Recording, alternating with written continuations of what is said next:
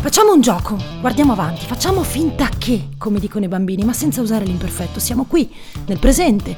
Facciamo finta che ogni giorno sono come dieci anni e questo giorno lo devi vivere al 100%, come fosse l'ultimo che hai a disposizione.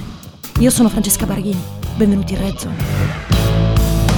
Questo gioco l'ho imparato da Oscar, è un bambino di 10 anni ha la leucemia in fase terminale, sa che sta per morire, vorrebbe fare delle domande, vorrebbe anche parlare della morte, perché esista o non esista per ciò che siamo veramente, succede che chiudi gli occhi e non ti vedono più per un po'.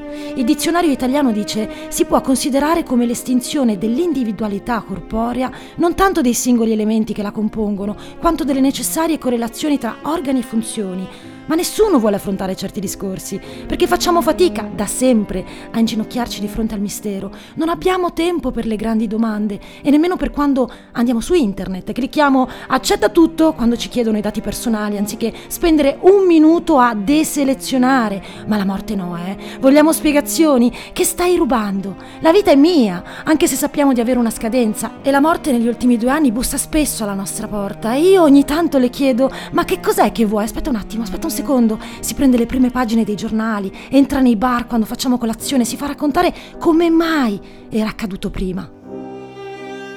Ma quando viene per i bambini, una spiegazione la voglio anch'io. Perché? Così Oscar, e la Dama in Rosa, che è il nome del libro di Erika Emanuele Schmidt, decide di parlarne con l'unica persona che non ha paura di pronunciare la parola morte. Senti come suona qui la tredicesima lettera dell'alfabeto, questa O che si apre e apre la porta da sola, facendo entrare vento e foglie bagnate. E questa persona è la volontaria dell'ospedale dove si trova ricoverato, un'infermiera che lui chiama Nonna Rosa. Vivi dieci anni in un solo giorno, questo è il consiglio. E altra cosa, prova a scrivere una lettera a Dio, raccontagli che cosa sta succedendo.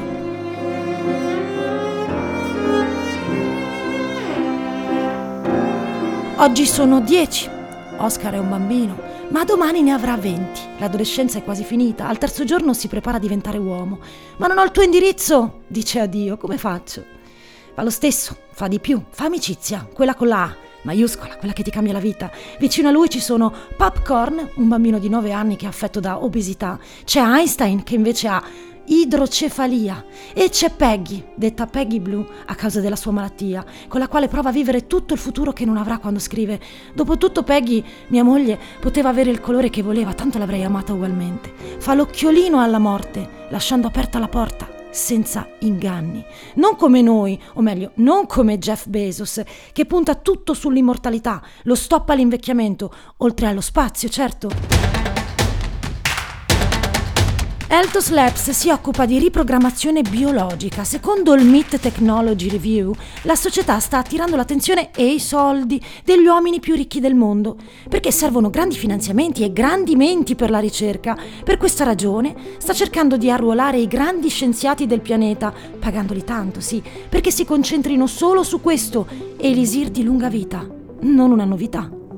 Tema molto caro, l'immortalità, in Silicon Valley. Già otto anni fa, nel 2013, Larry Page, cofondatore di Google, si concentrò su un progetto per combattere l'invecchiamento. Poco dopo sarebbe arrivato Mark Zuckerberg spendendo circa 3 miliardi di dollari in 10 anni in una start-up biomedica cofondatore di Oracle, ha speso 430 milioni per ricerche anti-invecchiamento, ma Bezos di più, visto che aveva già investito in una struttura anti-invecchiamento che si chiama Unity Biotechnology. Da lì l'incontro con Eltos Labs che apre centri un po' ovunque tra Stati Uniti, Regno Unito, Giappone.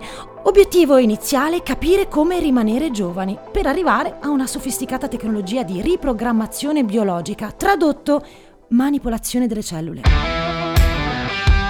Nessuno vuole morire qui, nessuno vuole sentirsi vecchio.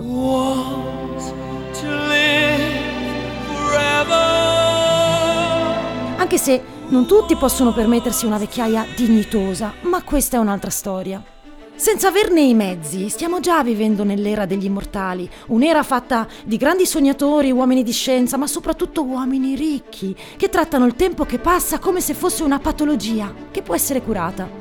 Il 15 marzo di quest'anno, otto mesi fa, sono usciti dei dati. Nell'aprile 2019, il Congresso Mondiale di Medicina Estetica e Antietà è stato organizzato a Monte Carlo, a Monaco, da Euromedicom.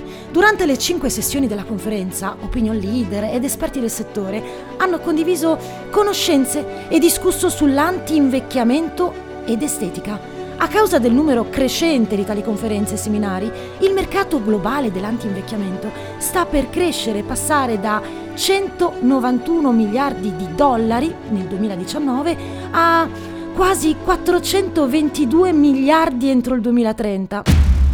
Questo secondo PS Intelligence. Stiamo andando in questa direzione, basta tracciare gli investimenti dei personaggi che con un tweet mandano in tilt il mercato. Del resto, qualcuno riesce a evitare le tasse. Perché non sconfiggere la morte?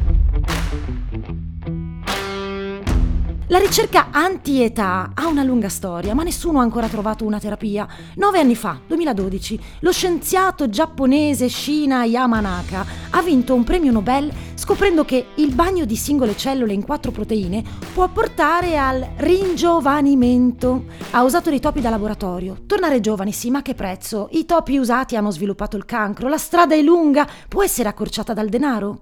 E ci pensate a un mondo forever young?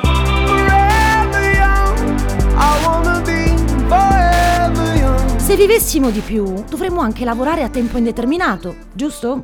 E considerando che l'1% più ricco della popolazione mondiale sta per produrre una media di più di 70 tonnellate di CO2 a testa, come farebbe il pianeta? Rimanere giovani ma rimanere poveri dunque. Immaginate queste persone vivere per 200 anni, magari per sempre. Nonostante la pandemia, l'età della popolazione del pianeta sta già aumentando rapidamente.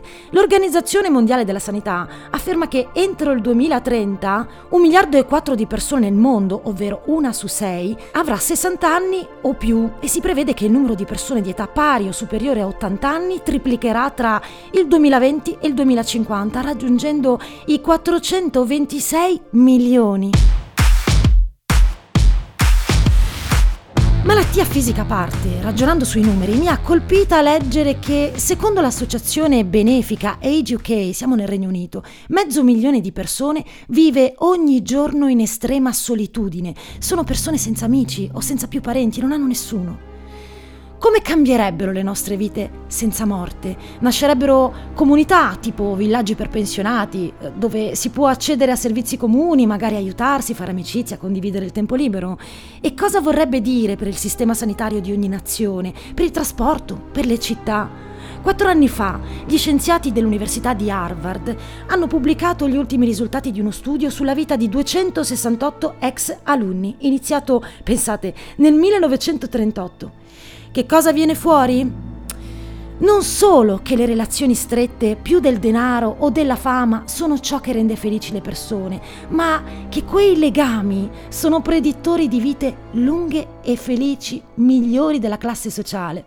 Umanità 1, soldi e hackeraggio di cellule per vivere per sempre 0. Ma questo Oscar, che in dieci giorni ha vissuto intensamente 110 anni, lo sapeva già. Lo sapeva, abbracciando forte Peggy Blue, quando nei reparti, se parlavi di morte, tutti diventavano sordi. Lo sapeva la prima volta che si è presentato. Mi chiamano testa d'uovo, dimostro sette anni, vivo all'ospedale a causa del cancro e non ti ho mai rivolto la parola perché non credo nemmeno che tu esista. Fino alla fine, salutando il mondo con un biglietto lasciato sul comodino, vicino al letto, chiamandolo per nome e senza un indirizzo preciso. Solo Dio ha il diritto di svegliarmi. Fine. Finché si può dire. Red Zone è una produzione Dopcast